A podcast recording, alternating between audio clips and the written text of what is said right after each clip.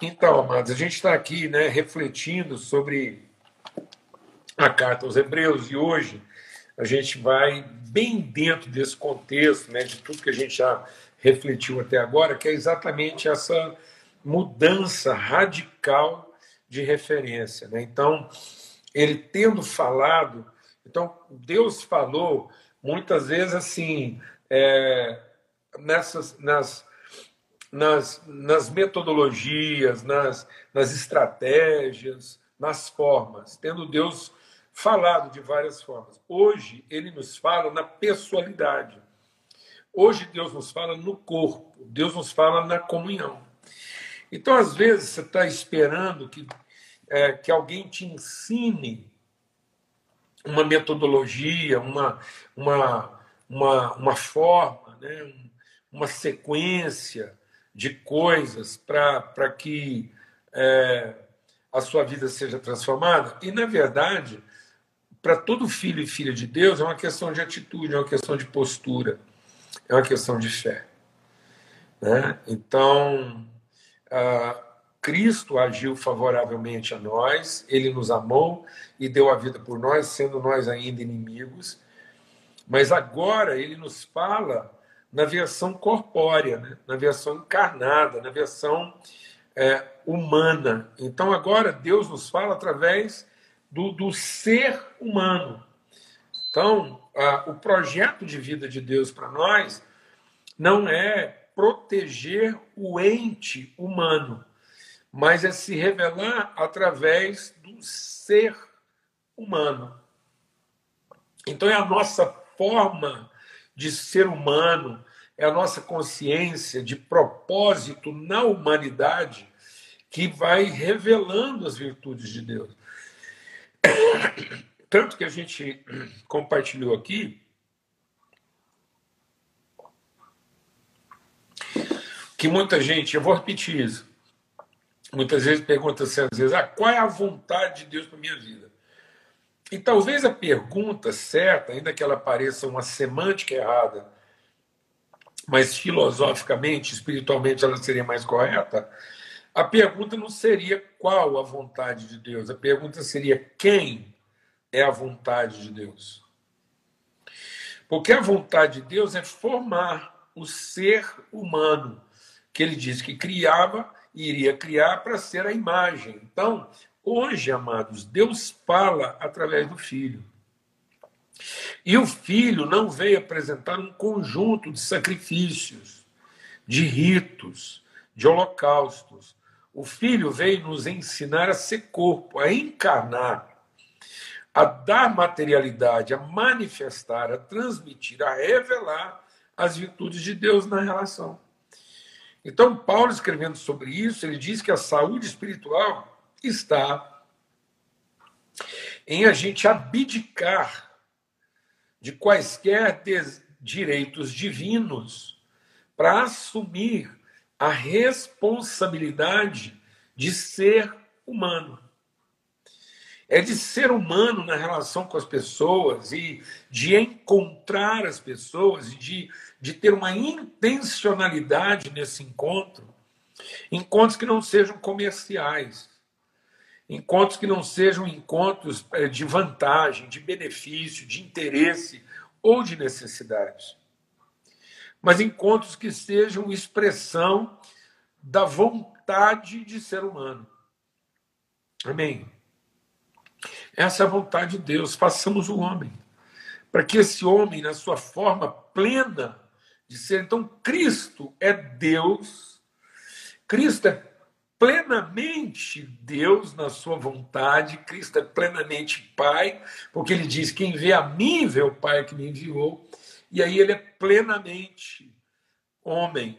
Né? Então ele é absolutamente homem e absolutamente Deus na sua natureza paterna, e por isso ele é absolutamente guiado pelo Espírito Santo, que é o Espírito da comunhão. Até uma irmã me perguntou lá nos comentários, eu acho que na live de, de domingo, a gente falando sobre a questão da paternidade de Deus, a identidade de Deus como Pai, e ela perguntou: então onde fica a questão do Espírito Santo? É exatamente isso, a gente não vai discernir a paternidade de Deus se não for pelo Espírito. É o Espírito que a obra do Espírito Santo é testificar no nosso espírito que nós somos filhos de Deus.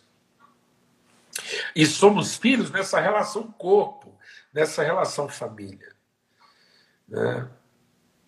Deixa Deus não instalar o nosso coração aqui. O filho mais velho, ele não tinha dificuldade de reconhecer o pai. Mas como ele não tinha espírito de paternidade, não tinha espírito de família, ele era capaz de reconhecer o pai como aquele que tinha poder para dar a ele tudo que lhe interessava. Então, para ele, o pai não era pai, o pai era uma divindade poderosa, capaz de dar a ele tudo o que ele interessava, mas para isso ele tinha que prestar um serviço. Então, ele não tinha uma relação com o pai, ele tinha relação com um, um, um ente poderoso que obrigatoriamente estava no caminho dele entre aquilo que ele fazia e aquilo que ele desejava. Mas onde é que estava a dificuldade do filho mais velho? Em reconhecer quem? O irmão. Então, ele tinha uma ele achava que podia ser filho individual e ele não conseguia ser filho, família. Né? Então, às vezes, a gente, a gente pensa que nós podemos ser uma reunião de filhos, cada um falando individualmente com Deus e sem é, nenhuma responsabilidade de sermos uma família, uma congregação. Por isso, o escritor aos Hebreus, no capítulo 10, diz o quê? Então, não abandone a congregação, como é costume de alguns, não abandone essa ideia de corpo, de família. E é por isso que a gente tem insistido nisso. Então, quando a palavra de Deus fala da vontade, fala dessa vontade relacional, que se revela na comunhão do Espírito. Então, onde está a figura do Espírito? A figura do Espírito está na consumação. É, é o Espírito que consuma, é o Espírito que, que conclui, que, que termina no sentido pleno aquilo que é a vontade de Deus. Por isso que ele entrega o seu Espírito. Por isso que quando Jesus vem, tendo realizado a vontade de Deus, em se tornado esse quem, ele entrega o seu espírito em favor dos seus irmãos e diz: Olha, eu estou indo embora, vou voltar para o Pai e deixo para vocês o meu espírito. É isso, a gente, cada um de nós, como irmão, né, ao, ao se despedir dessa vida, não deveria se despedir como quem lamenta, como quem está sendo sacado, tirado, né? Mas a gente se despedir como dizendo: bom, eu cumpri o propósito, vivendo em comunhão, abençoando e fortalecendo meus irmãos, e agora vou embora, deixo para vocês o meu espírito. Então, tudo que eu quero deixar nessa vida é o espírito, é o espírito que, por isso a gente está sempre o quê? falando entre nós em salmos, hinos e cânticos espirituais. Por isso que a gente vai enchendo uns aos outros com o Espírito. O nosso problema é que a gente pensa que o enchei-vos do Espírito é. Não, e o enchei-vos do Espírito é. Então, naquilo que eu entrego, naquilo que eu sacrifico, naquilo que eu oferto em favor da comunhão, é que o Espírito Santo de Deus que está em mim, testificando que nós somos filhos, ele se move se move através de nós e vai de nós para os outros, vai se movimentando até que todos sejam cheios e nós vamos enchendo uns aos outros, falando em salmos, hinos e cânticos espirituais. Esse é o propósito. E aí a gente vem aqui para o capítulo 11 e eu quero destacar apenas uma coisa, né? Muita gente batizou esse texto aqui dos heróis da fé. E aí esse texto vai falar que sem fé é impossível agradar a Deus. A fé é a certeza das coisas que se esperam, a firme convicção de fatos que não se veem. E o nosso problema é que muitas vezes a gente está pensando que essa fé, aquilo que Cristo veio nos revelar, é a fé naquilo que ele ainda vai nos oferecer. Mas essa não foi a fé de Cristo. Cristo deixou para nós a sua paz, deixou para nós o seu espírito, e, num certo sentido, ele deixou para nós a sua fé porque essa é a vitória que vence o mundo, a nossa fé. Fé como a fé de Jesus na fidelidade do Pai, naquilo que o Pai já tinha lhe dado. E o que, que o Pai já tinha lhe dado? Uma família, meu Deus do céu. E aí o texto de Hebreus, nós acabamos de ler, ele diz que quando ele volta para o Pai, ele diz: Eis-me aqui. Eis-me aqui com o quê? Com os tesouros, os bens, as propriedades. Não. Eis-me aqui com os filhos, com os irmãos, com a família que o Senhor me deu. Esse é o sentido da vida, mano. O sentido da vida é a gente se tornando o quem de Deus, para que a vontade de Deus em nos tornar o seu quem vai gerando outros filhos, de modo que Deus só é glorificado nos frutos que a gente produz. Jesus diz: é nisso que o Pai é glorificado, em que a gente dê muito fruto. Então nós não vamos conseguir glorificar a Deus, porque Deus não é para ser glorificado, a divindade não é para ser glorificada, a divindade é para ser louvada, a divindade é para ser temida, a divindade é para ser venerada. Mas como Deus não nos criou, não nos gerou para ser venerado, temido e louvado, mas para ser glorificado, a palavra de Deus diz: Pai, glorifica o teu filho, para que o teu filho glorifique a ti, e a glória do filho é apresentar outros irmãos ao Pai, é ter lá e reunido todos os filhos que o Pai quis ter ao redor da sua mesa, de modo que nenhum se perca. Essa é a vida, é a nossa entrega, é para isso que a gente vive. Né? Então ele está dizendo aqui no capítulo 11 que essa é a certeza, é disso que a gente vive, essa convicção de fatos que não se veem. Ainda não se veem fatos que estão por se revelar, essa é a certeza. Então, o que, o que é a minha fé? Não é o fato daquilo que eu vou receber, é o fato daquilo que eu já recebi. É nisso que eu vivo, é nisso que eu espero. Então não é esperança no sentido expectativo do que pode vir a acontecer, é esperança no sentido perspectivo e inabalável daquilo que Deus já concedeu, prometeu e entregou para nós. Amém? E aí ele avança e diz assim: olha. Pela fé entendemos que o universo foi formado pela palavra de Deus né, de maneira que o visível veio a existir das coisas que ainda não são visíveis. Então, a, a, a deixa Deus ministrar o nosso coração aqui. A, a, nossa espiritualidade não é formada a partir das coisas que eu vejo. As coisas que eu vou ver é que são formadas a partir da minha espiritualidade. Então, se eu tenho uma espiritualidade bem fundamentada e embasada, se eu tenho uma convicção absoluta daquilo que Deus já nos deu, de todas as virtudes, de toda a herança de Deus depositada sobre nós, e que agora a fé é para dar materialidade é isso, então nós vamos ver a materialidade daquilo que já foi concedido.